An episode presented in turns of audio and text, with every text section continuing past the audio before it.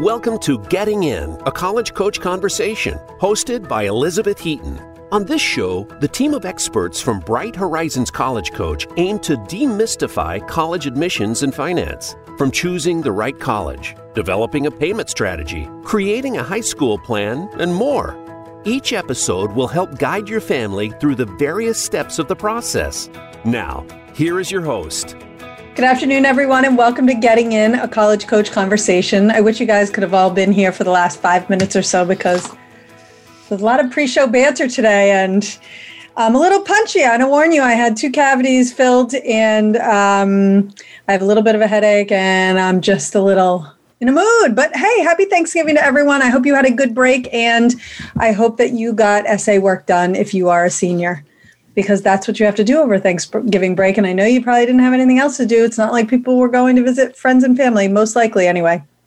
Um, all right, this week early decision, early action, priority decisions are going to be starting to come in. Um, we actually already have one school who's already sent out early decisions. Um, so we're going to share more about what you can expect. Also, um, we're going to talk about student loan payments. Some of you are going to find that those are coming due. So we're going to cover those. Uh, but before we get to all of that, um, as I've mentioned in the past, we tape these in advance, but earlier this week, I was actually on Good Morning America uh, because there was yet another admissions scandal. Um, I don't know if you all heard about it, but the Harvard fencing coach who was fired last year after a school investigation um, was formally charged this week with taking $1.5 million in bribes from a wealthy businessman who was also charged. Uh, and the reason that he took the money and the other guy gave it was so that his two children would be recruited to the Harvard fencing team. Uh, and so now they're facing charges, and who knows, maybe they'll go to jail. I mean, of all the stupid things in the world that people could do, I don't know why they keep doing this, but um, what was fun. Obviously, it's always great to be on Good Morning America. Um, I did a probably I spent about 15 to 20 minutes doing a taped interview and then the segment aired and they aired one comment which is what happens um, and the comment that they aired was uh, to the effect that when people do things like this it gives other people the impression that the only way to get into these schools is to either have a lot of connections or to have a lot of money um, Shannon Vasconcelos, who you all know, uh, is becoming my counterpart when we do our Q and A's. Hi, Shannon. Thanks for being here. Hi, Beth. So Shannon and I thought that it would be interesting to share everything that I shared after that one quote um, that didn't make it onto the segment. Um, right. And so, so Shannon, as I shared with you, um, they had when they asked me if I wanted to be on, they basically said, you know, kind of like, "Hey, can you come on and talk about this scandal?" And um, you, and you and I have been talking about this since then. And the irony, of course, being that if you don't have a lot of money, place like Harvard or the Ivy League is one of the best places to go if you can yes. get in, right? Right. And yeah. of course, getting in is the hard part, but if you can get in, they will make it affordable to you. Right. If, if you if you don't have a lot of money. If exactly. you do have a lot of money, not so much. You're going to be expected to pay full price. Right, right, exactly, which is great. The great thing I think actually about um, the Ivy League and similarly highly selective schools where they have policies like this, which is basically like if you have the need, we're going to meet the need. Yes. If you don't have need, then you're going to pay full price. You're going to pay, right. So that's one thing that people really have to know um, about the Ivy League colleges and schools of similar selectivity. They have zero merit based scholarships. So if you don't qualify for need based financial aid, you are in fact paying full price. And I always get questions, people push back on it, but there has to be some secret money mm-hmm. that they could possibly send my way. Really, none. No. But if you are at um, a lower income, um, you would see lots and lots of financial aid from Harvard or similar schools.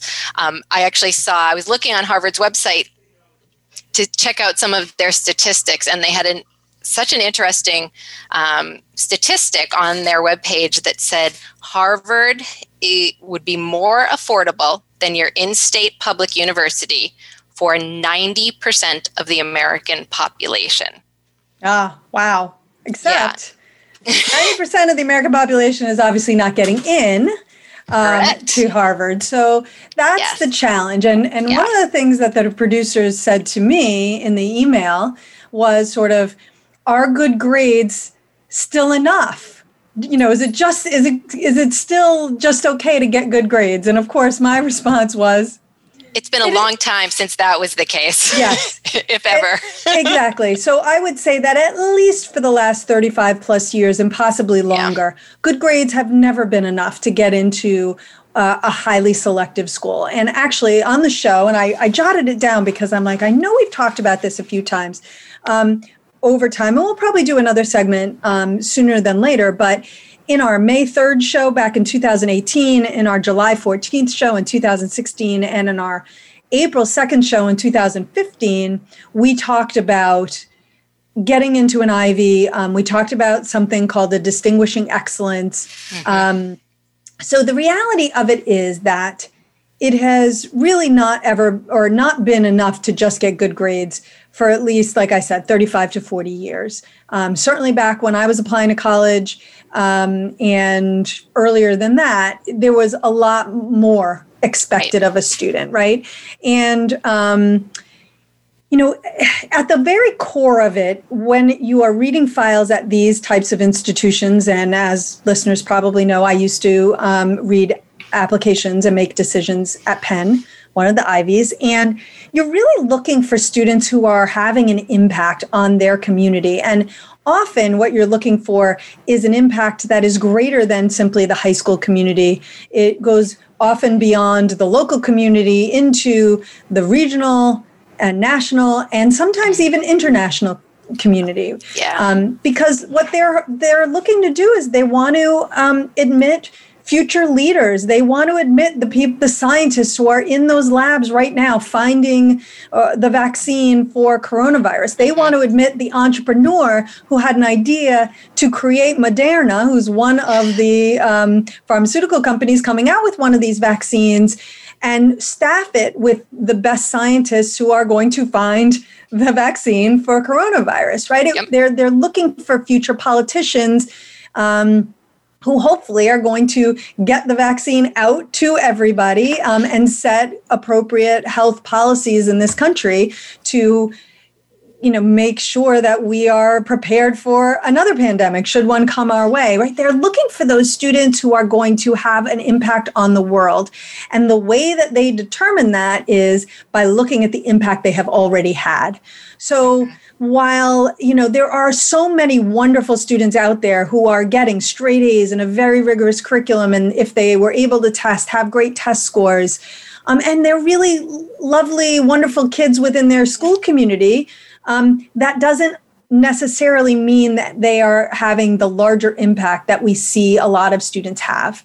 Um, and certainly having um, money you know, growing up in a family of means does mean that you're going to have access to greater opportunities. And it absolutely yes. could mean that your parents are getting you started with a sport like fencing, which is not something that you generally just do, like, right? It's not a pickup sport that you call your friends up and go, hey, let's over to head over to the local fencing court and put on our gear and and start flashing our sabers and fence, right? You know, most likely right. you're picking up a pickup baseball game or football or basketball or something like right. that, right? So there are absolutely opportunities that come with being a student growing up in a family yes. where they have money, right? But there are lots of students who also are able to show that engagement in the world around them and do amazing things that doesn't have to relate to their parents' ability to pay for or fund those opportunities. And we saw those students as well. So, mm-hmm. you know, a lot of times we see wealthy families paying a lot of money for their child to go overseas and do a really interesting community service project.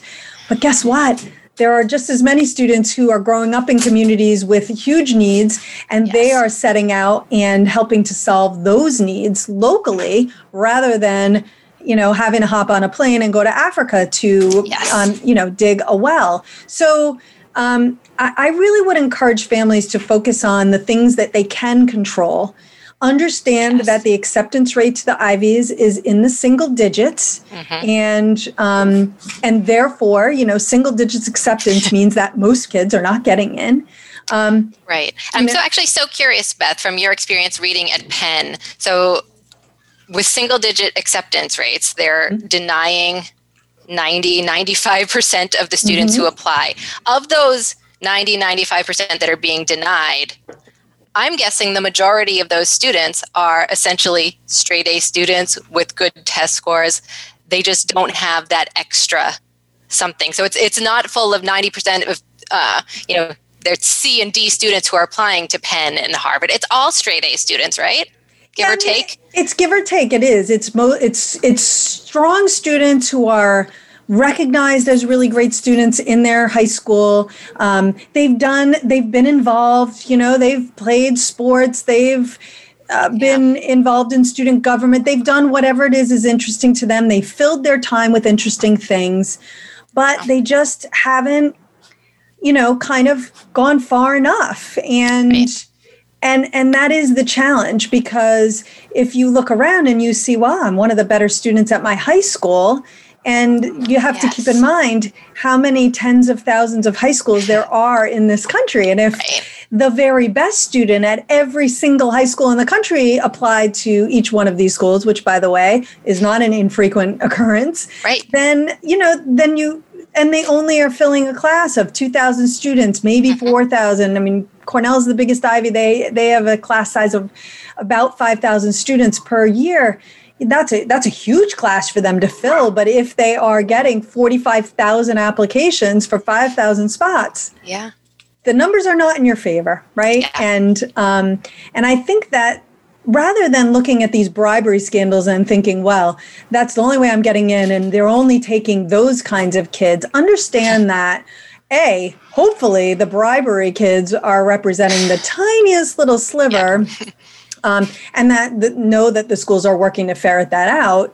Um, but also, yes, being someone who has a history of substantial giving can give you an advantage at these schools. But very few families have a history of substantial right. giving, right? So it, it is the bulk of the applicant pool is made up of students who don't have any particular um, connection who mm-hmm. are growing up in all different types of households and um, you can't control that. All you can control is how you are preparing yourself to be right. a successful applicant um, at a school like this. Um, yeah. Exactly.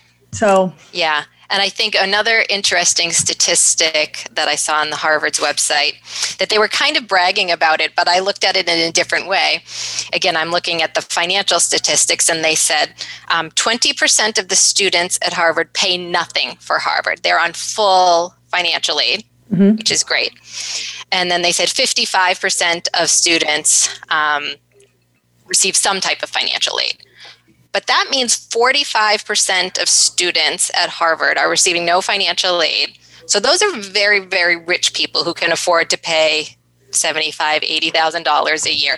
So it, it certainly does not look like you know the general population, uh, and that's what you know. You talked about having privilege certainly helps you along the way in um, you know kind of meeting some of the criteria for getting into harvard but they're very aware of that and they know that that is not a good thing to be so have their population of students be overwhelmingly from very privileged backgrounds. So they're really trying to reach out to lower income students students from more diverse backgrounds. And that's why they have the financial aid policy that they do where if you make less than $65,000 a year you pay nothing for Harvard Right. If you make less than $150,000, you pay no more than 10% of your income, right. which is much, much more generous than most colleges where it tends to be more like you're paying 20 25% of your income each year to college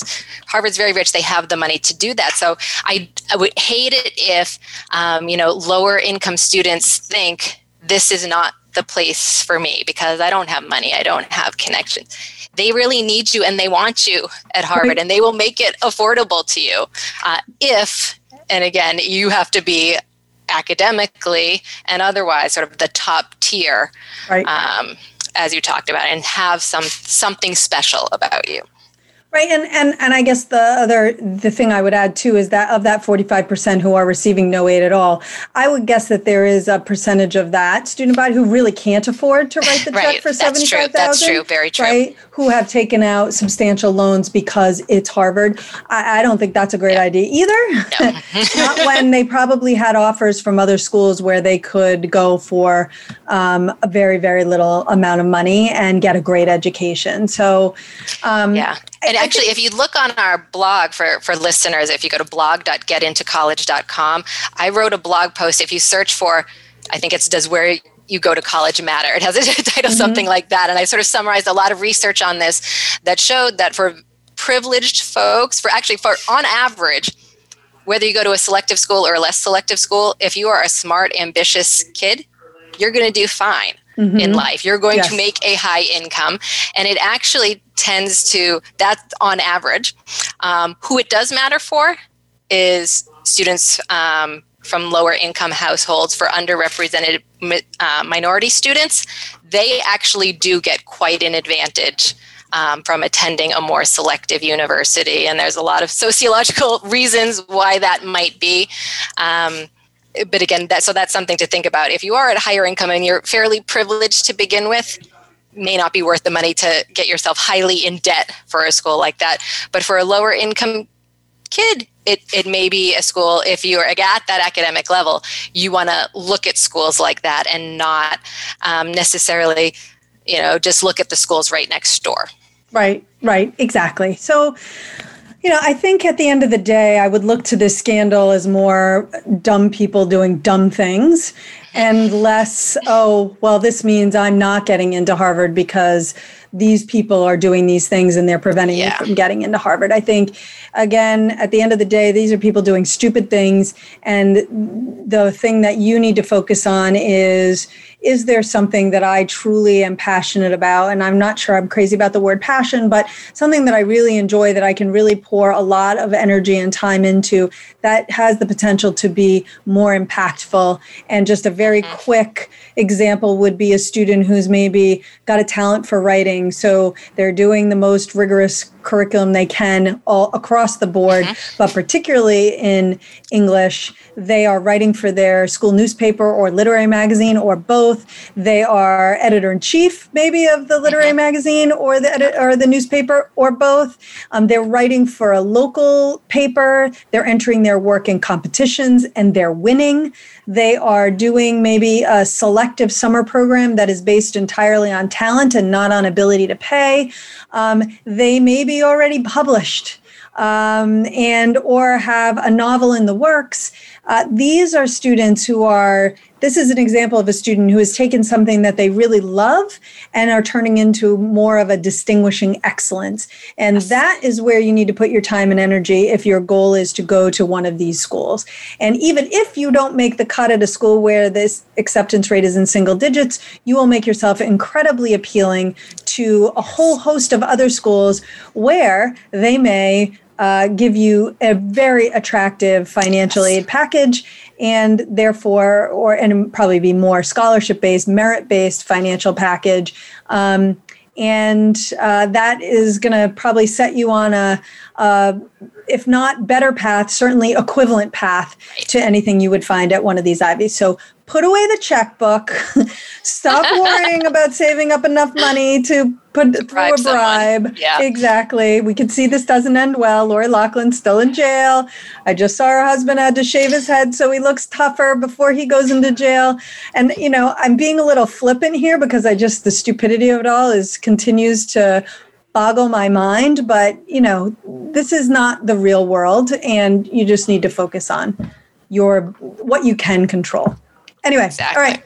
I'm beating the dead horse. Shannon, thank you for joining me today to allow me to express some of the things that I was hoping to express uh, uh, earlier this week. And uh, uh all right, Absolutely. we're, we're going to take a short break. And when we come back, we're going to be talking about uh, student loan payments. Um, and if you have some do some things that you want to be thinking about. So don't go away.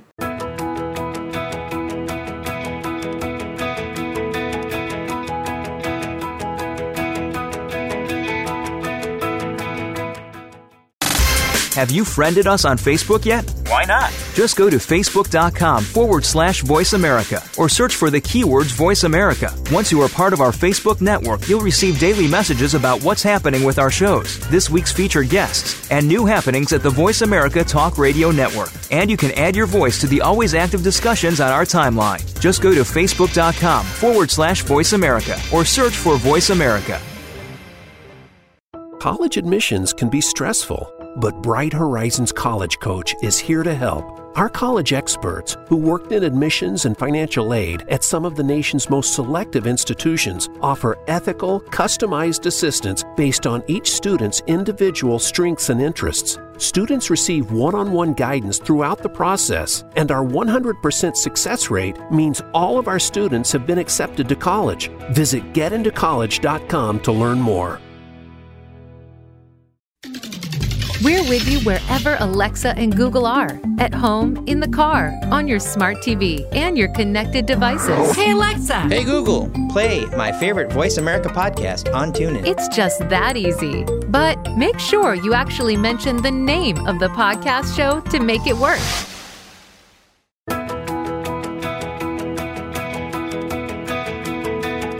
You are listening to Getting In, a college coach conversation. To submit a question for an upcoming listener Q&A segment or to suggest an idea for a future segment, please send an email to gettingin.voiceamerica at gmail.com. Now, back to the show.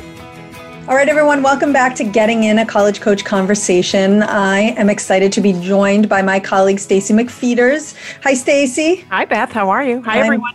Good. So Stacy's a former financial aid officer uh, at Emerson and Elm colleges. She also is a former vice president of student loans, well, education finance, student loans uh, at JP Morgan Chase. She's the perfect person to talk to us today about loans. And the original topic today was just to talk about okay, it's time to start getting ready to pay back your loans. Um, but, you know, COVID and so maybe you could talk to us a little bit about the current kind of state of the student loan world as it relates to COVID because COVID is having impact. Yeah, absolutely. So obviously, we're talking primarily about student loans.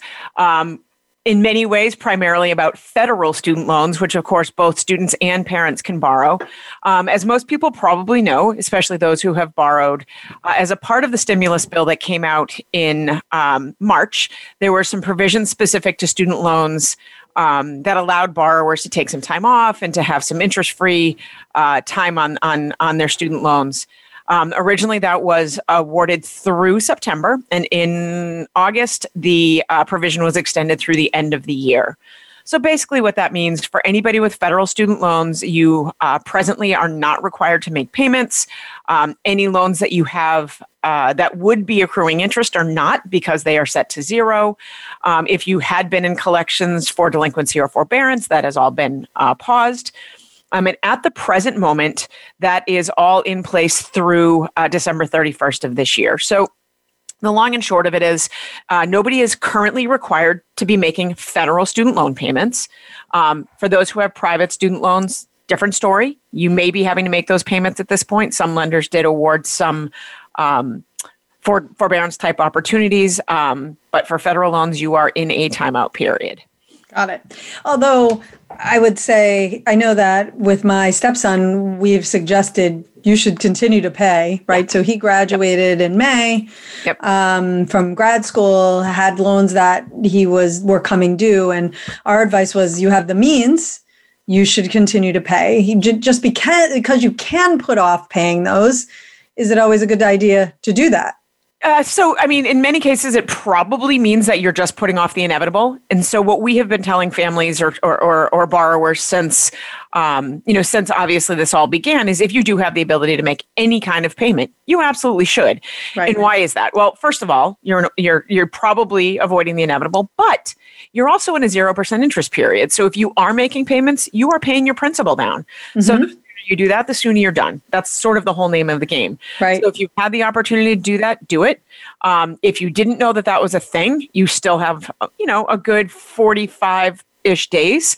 Um, if you get a nice little windfall for the holidays, get a payment in before the end of the year, and that way you can start to pay down that principal.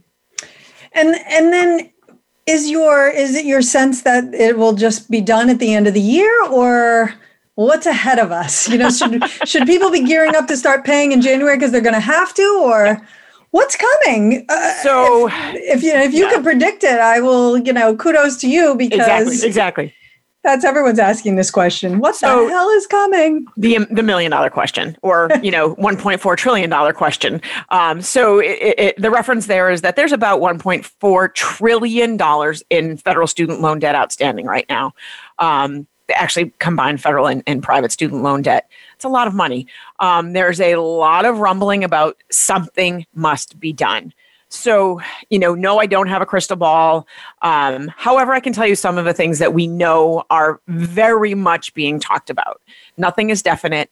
Um, there is for sure a lot of discussion about extending the provisions. Mm-hmm. So, at a minimum, that's something everybody could keep an eye out for. And that would be to extend the existing provisions that we just talked about. Um, there's also a tremendous amount of discussion, obviously, in the political arena about some type of uh, federal student loan forgiveness that is one that I don't even want to jump on and guess. Um, it feels like something might happen around that, but there's also a lot of opposition. And the opposition is obviously um, coming from a place of, but does that solve our problem? Right. You know, is that putting a band aid on a bullet wound, which is the expensive uh, cost of college? Um, it certainly could infuse sh- some cash into. Um, into the economy by allowing you know student loan borrowers to, to free up cash flow so a lot of back and forth on that. Um, so the reality is, we do expect there will be some action after the first of the year, possibly after the inauguration around student loans. At this point, we don't know exactly what that would look like. So I can tell you we are really guiding people to start preparing to repay. Um, can certainly talk a little bit more about that, but wanted to see if you want to dive a little deeper into what we think might be. Yeah, I mean, I, I saw an article that, um, you know, that if when Biden comes in, that he could potentially, he has the executive power to forgive $50,000 worth of loans per person. Um, I'm mostly going to leave my personal feelings out about this, but I did read a really interesting article that someone else on our team shared that basically showed that really that is a huge sum of money and that a lot of the people who would receive it really would be people who could afford to pay off their loans because they incurred those loans doing things like getting their MBA or becoming doctors or lawyers or majoring in something like my stepson, like accounting, where he is got his his master's now and he's going to be a CPA, and he. I'm very proud of him. He's earned a great starting salary, and that's really wonderful. But the reality is, he doesn't need to have his loans forgiven. Right. Um, if he was on the show right now, he might say, "Well, wait a second. Yeah, and I yeah. want that too. I really do, and I, I understand the arguments on either side. But um, so there, I've completely shared my opinion on this. But I would prefer that if there was going to be loan forgiveness, it would go where it was most needed, right? To students maybe who didn't complete college and, and don't have the benefits um, that they were supposed to get from taking out that loans. And I think I saw in that article that the majority of those students, or the ones who are really coming from the underserved populations, have a lot less outstanding debt, but it is more crushing because of they don't have the jobs that really allow them to pay for it. So yeah, yeah. yeah so that that is one of the challenges and that is you know if there is to be forgiveness what is the right way to do it? Um, as you well know and, and, and a lot of the folks listening well know i've spent the better part of my career focusing with a lot of my attention on student loans. I have my own personal opinions as well. Um, I do think that, yes, there is the opportunity, from what we understand, for an immediate executive order, um, which would obviously then uh, supersede the need to go to Congress, where there will be a battle over this. Um, not sure that that will be enacted. There's a lot of reasons, but the reality is, there are a lot of arguments to be made for let's take the time to figure out the best way to do that, this for those who need it the most. Right. May or may not happen. Um, so what I would say, you know, in general, and, and I've heard from a lot of borrowers, they're like, I'm just holding out to see what happens. Yes. Not sure about that. Idea. That could get you in trouble. So, uh, my best advice to folks in repayment or who, who, you know, do have current student loans you know, you might want to think about getting prepared. Uh, the provisions end in January for returning borrowers, borrowers who had been in repayment prior to um, the provisions. You're going to have a payment due in January, if not early February. Be prepared. Mm-hmm. Um, for those who graduated anytime sort of after the provisions went in March, actually, and it really could be December graduates as well. So remember, folks who graduated last December would have been in their grace period when um, the first provision was enacted. So, in essence, anybody who graduated after last December probably hasn't had to make a student loan payment. Um, for those who haven't, you should be keeping in touch with your servicers because you also will be expected to make a payment. Um, I know that some services are being super proactive, reaching out and saying, just remember payments are going to start again. Pick the right payment option. For those who are in, in income driven repayment programs, certify your income so your payment you know, matches what you make. Um, by and large, I'd be prepared. You know, yeah. something is probably going to happen, but if it doesn't, you don't want to be caught unaware and end up in a delinquency situation. Right. Um, and, and you really don't want to ignore it to see if something good comes your way because there's a lot of discussions about a lot of different things.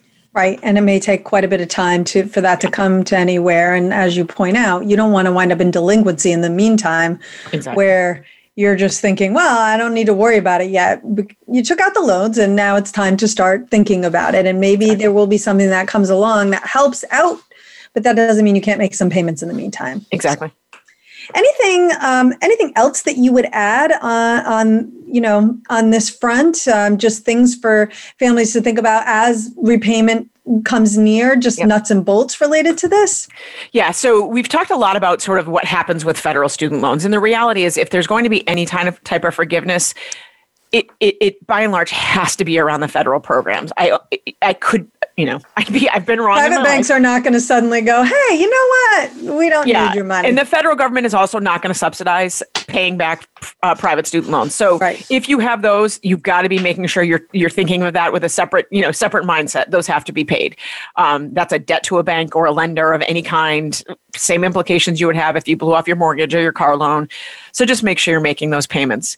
But having worked in the the industry in the student loan arena for a very long time, student loans of all kinds are meant to be friendly debt. Mm-hmm. So for those who, you know, are crushed by their debt or, you know, ignoring it, not your best bet. Mm-hmm. The reality is you have to, you know, be prepared to borrow to, to pay back the loans that you've borrowed.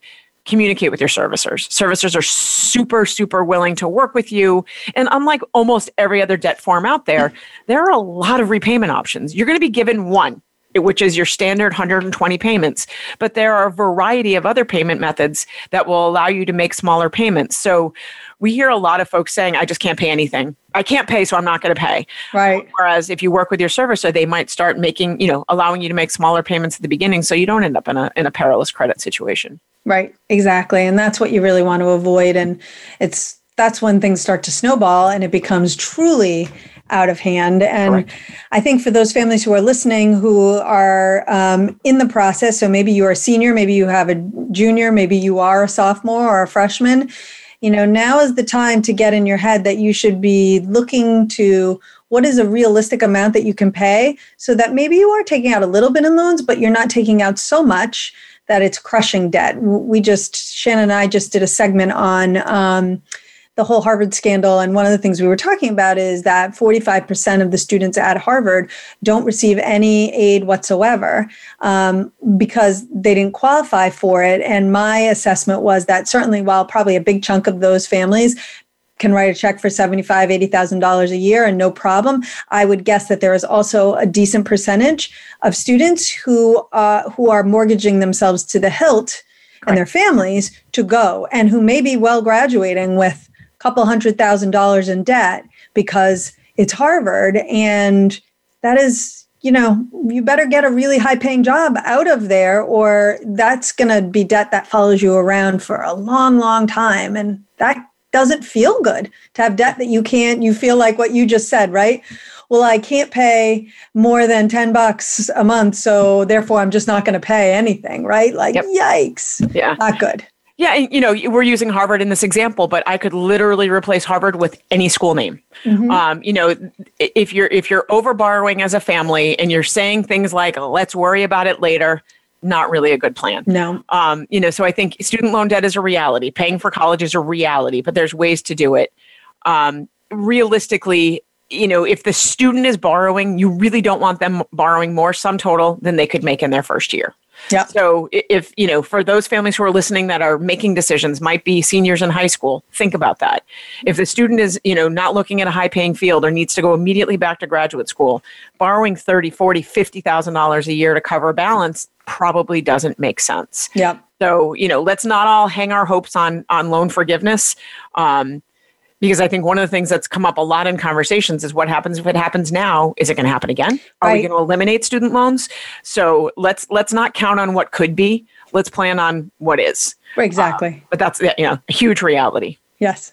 That's a very practical way of looking at life that I think you and I share. Not everyone does, but Yeah, we're just pleading with those of you who are listening to adopt this. Yeah, Stacey, exactly. thank you so much for joining today. This was really helpful, and um, and at least for me, from my perspective, given that we have a student at home with loans, um, really insightful. So I appreciate your time. My pleasure. Thanks so much. All right, we're going to take a quick break. And when we come back, we're talking about what to expect with these deferral, I'm sorry, these early decision, early action priority decisions that are going to be coming through really any day now. So don't go away.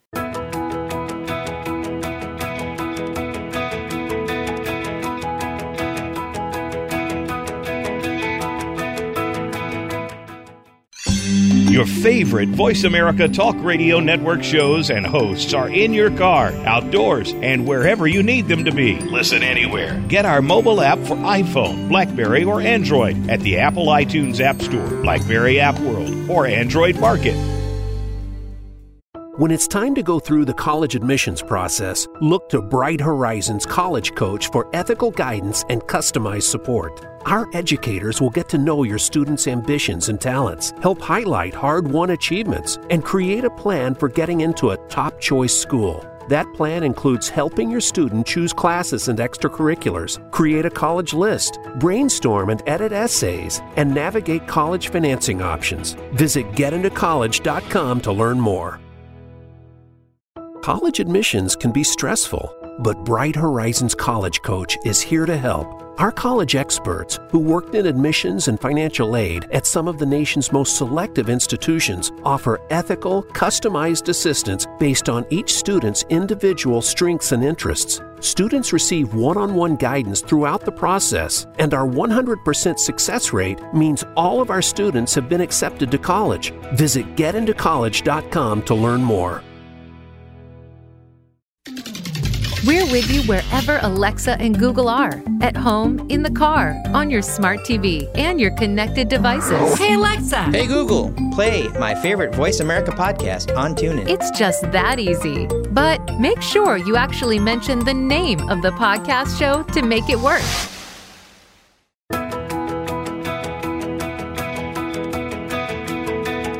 You are listening to Getting In, a college coach conversation. To submit a question for an upcoming listener Q&A segment or to suggest an idea for a future segment, please send an email to gettingin.voiceamerica at gmail.com. Now, back to the show. All right, everybody, welcome back to Getting In a College Coach Conversation. Um, we've been talking about all kinds of things today, and now we're getting to something that is going to be super pressing for a lot of our seniors. Um, and here to discuss it with me is Abigail Anderson, who is my colleague and a former admissions officer at Reed College. Hi, Abigail. How are you? Hi, Beth. I'm doing well. Thanks for bringing me on for this segment. Absolutely. Well, actually, we are so this is airing on December 3rd, and we know that in the next probably week or two from December 3rd, a lot of schools with priority deadlines, early action deadlines, and early decision deadlines are going to be releasing their decisions. However, this is it's only actually November 19th when we're taping this, and you had student yesterday get into Tulane, which is very exciting. Early decision. So exciting and so shocking. I think he was on the phone or Zoom with me maybe 30 minutes after he got the decision, and he was still in shock. He knew the decision was coming, but was just floored very early. Very, very early. Yeah. So Tulane has over the years done that, although I didn't recall it being this early. And then I look back and said, oh, I guess sometimes it was. So Yeah. at any rate, if you applied early decision to Tulane, you already have your decision. And I hope you got good results. It seems as though some students that we worked with did. So um, that's always nice to, to start the year with that. And I think we've seen some other kids get into either Arizona State or the University of Arizona. Mm-hmm. Um, so we definitely are seeing that some decisions are starting to come out. Um, but the big decisions are, are still coming. Uh, and I and really what we wanted to talk about today more than anything is just kind of what to expect, you know, what you might receive. Um, so uh, let's talk about early action. Um, what are typically the decisions that come for early action? What do those look like? So the way I think about it is there are three possible outcomes from early action. You could be admitted, which is great, celebrate, mm-hmm. win. Uh, on the far end of the spectrum, you could be denied, which would be a disappointment. But I think we're going to talk about there's something to be learned from being denied in early action, and you can move forward with it as a learning experience. Mm-hmm. Uh, but the third outcome is being deferred from the right. early pool. Right. And we're going to talk about actually next week, we have a, a segment on the show where we're going to be talking in detail about what do you do if you are deferred. But um, what are some key things that students need to understand about, just in general, what does a deferral mean? So I think, you know, at its simplest, it's we are not giving you a decision right now. Right. You have to wait longer, or you get to wait longer. uh, have to. I think is how students really see it. But uh, you have to wait longer, and we're going to read your application within the regular decision pool. Right, exactly. And I think at some schools, that might mean that it actually gets a second read. At other schools, it could just mean that when they are considering their giant pool from regular decision, they're going to see where your application falls. And I think that's probably most common at schools with really big applicant pools where their admissions process is probably a little bit more numerical based, right? Where they're they're kind of looking at what were the grades, the rigor of the curriculum. Are you more or less falling into that group of students that we're admitting this year?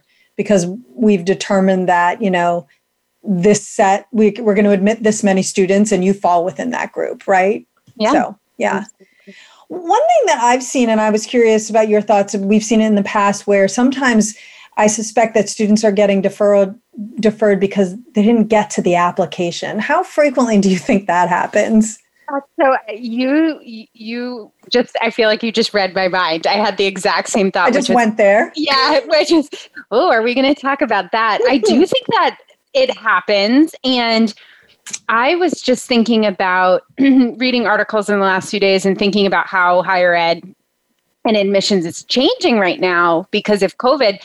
I actually wonder if we're going to see more students deferred from early rounds this year because there might even be, um, you know, there's there's schools that do tend to read numerically or really focused on grades and test scores might not have test scores for a lot of students this year. So I was conjecturing in my mind, like, oh, I wonder if we're going to see even more students moved into that larger pool and being deferred into regular this year. But that's definitely something that we see.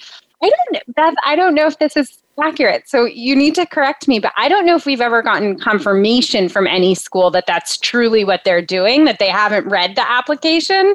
But I think we've seen on our end enough pattern over the years to yeah.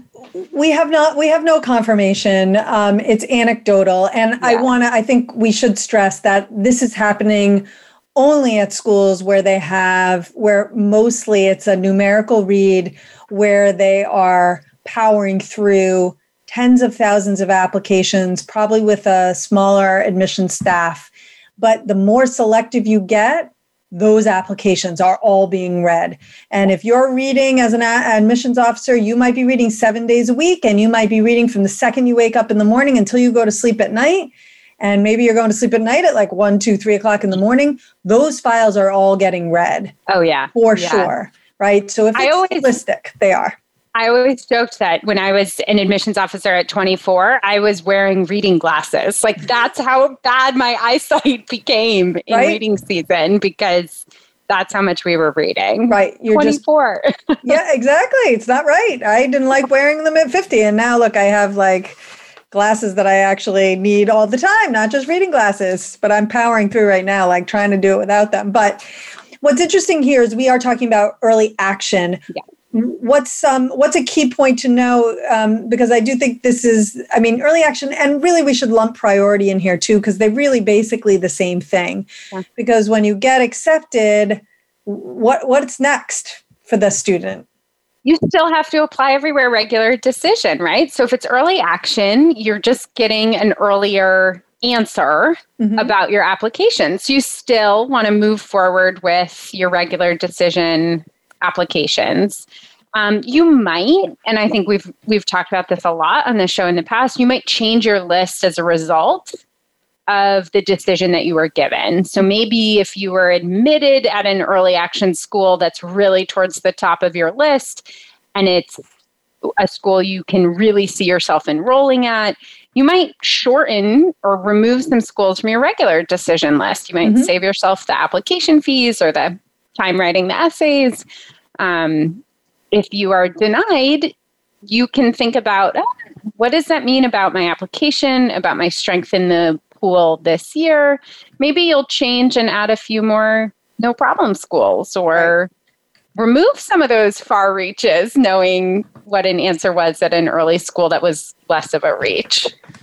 Yeah, my favorite is when you get denied at the early or deferred at the early, and then you add more selective schools.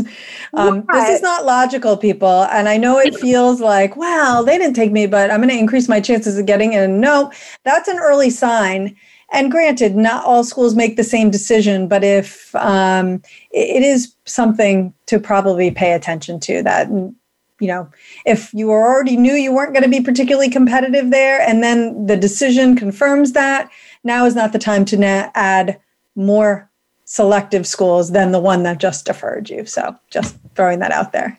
I totally agree with you. And I have this thought, Beth. I have a few students that in the past, um, did the logical thing with their early action decisions where maybe they were denied from an early action school and they you know it hurts. It's hard not to take the heart out of it and it hurts. And but they did take the time and spent about a week and then they got logical and they thought okay if i didn't get into the early action reach school maybe i'll try to do early decision round 2 mm-hmm. at a school that's slightly more within range for me. And then that can turn out really well for yeah. students. So it's hard to be logical when there's so much heart involved, but it's important to be. Right.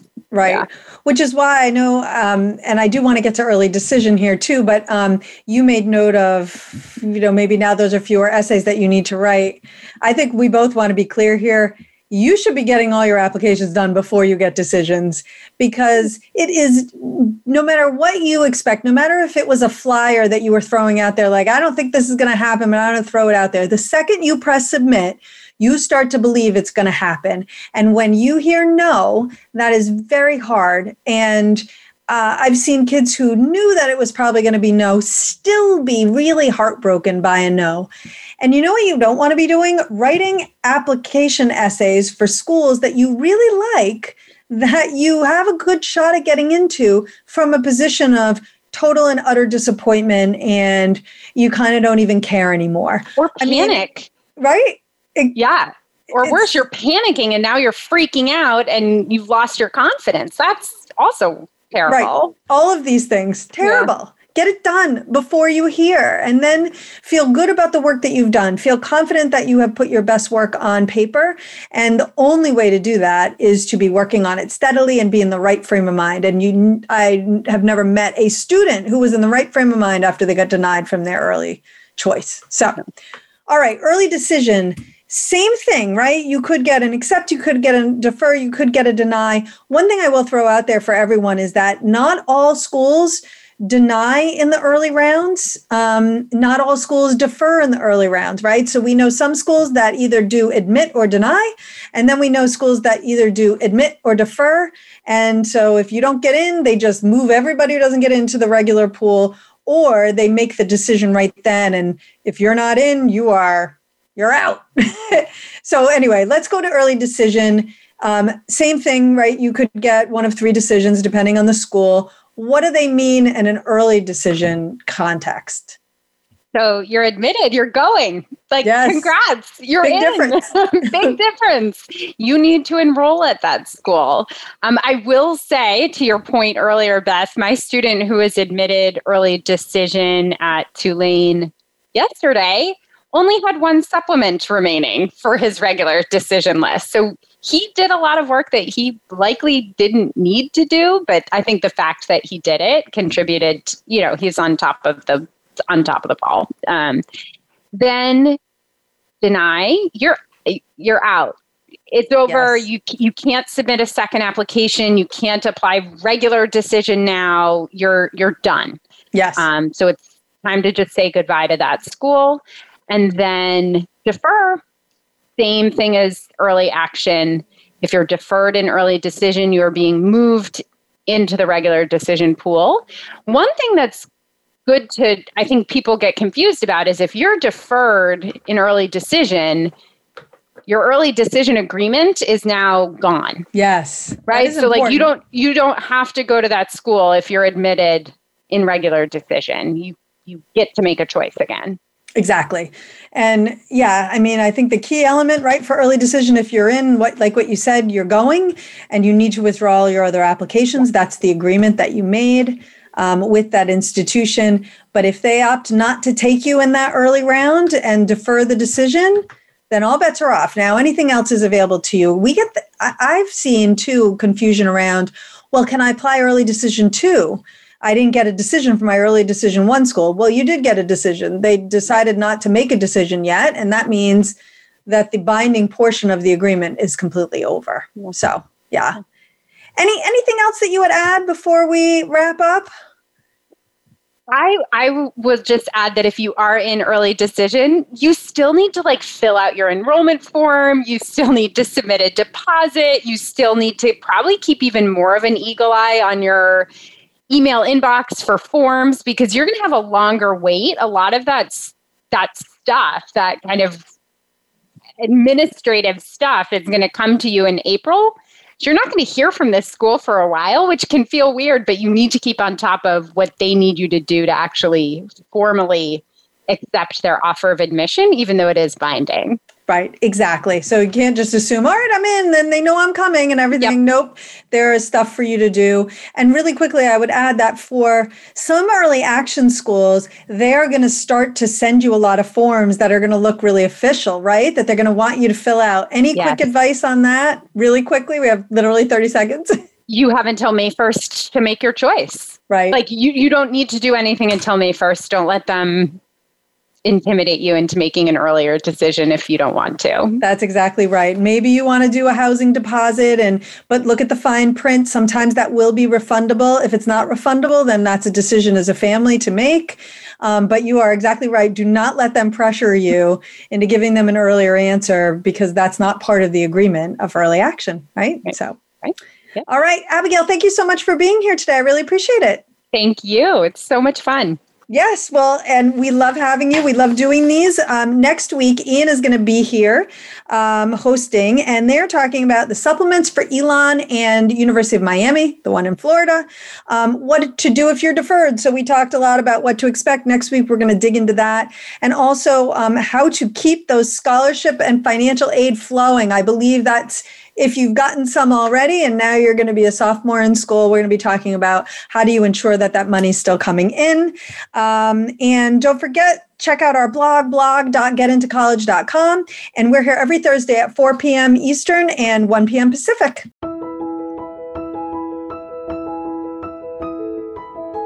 Thank you for tuning in to Getting In, a college coach conversation, hosted by Elizabeth Heaton and the team of experts at Bright Horizons College Coach. Join us again next Thursday at 1 p.m. Pacific Time, 4 p.m. Eastern Time on the Voice America Variety Channel. Have a good week.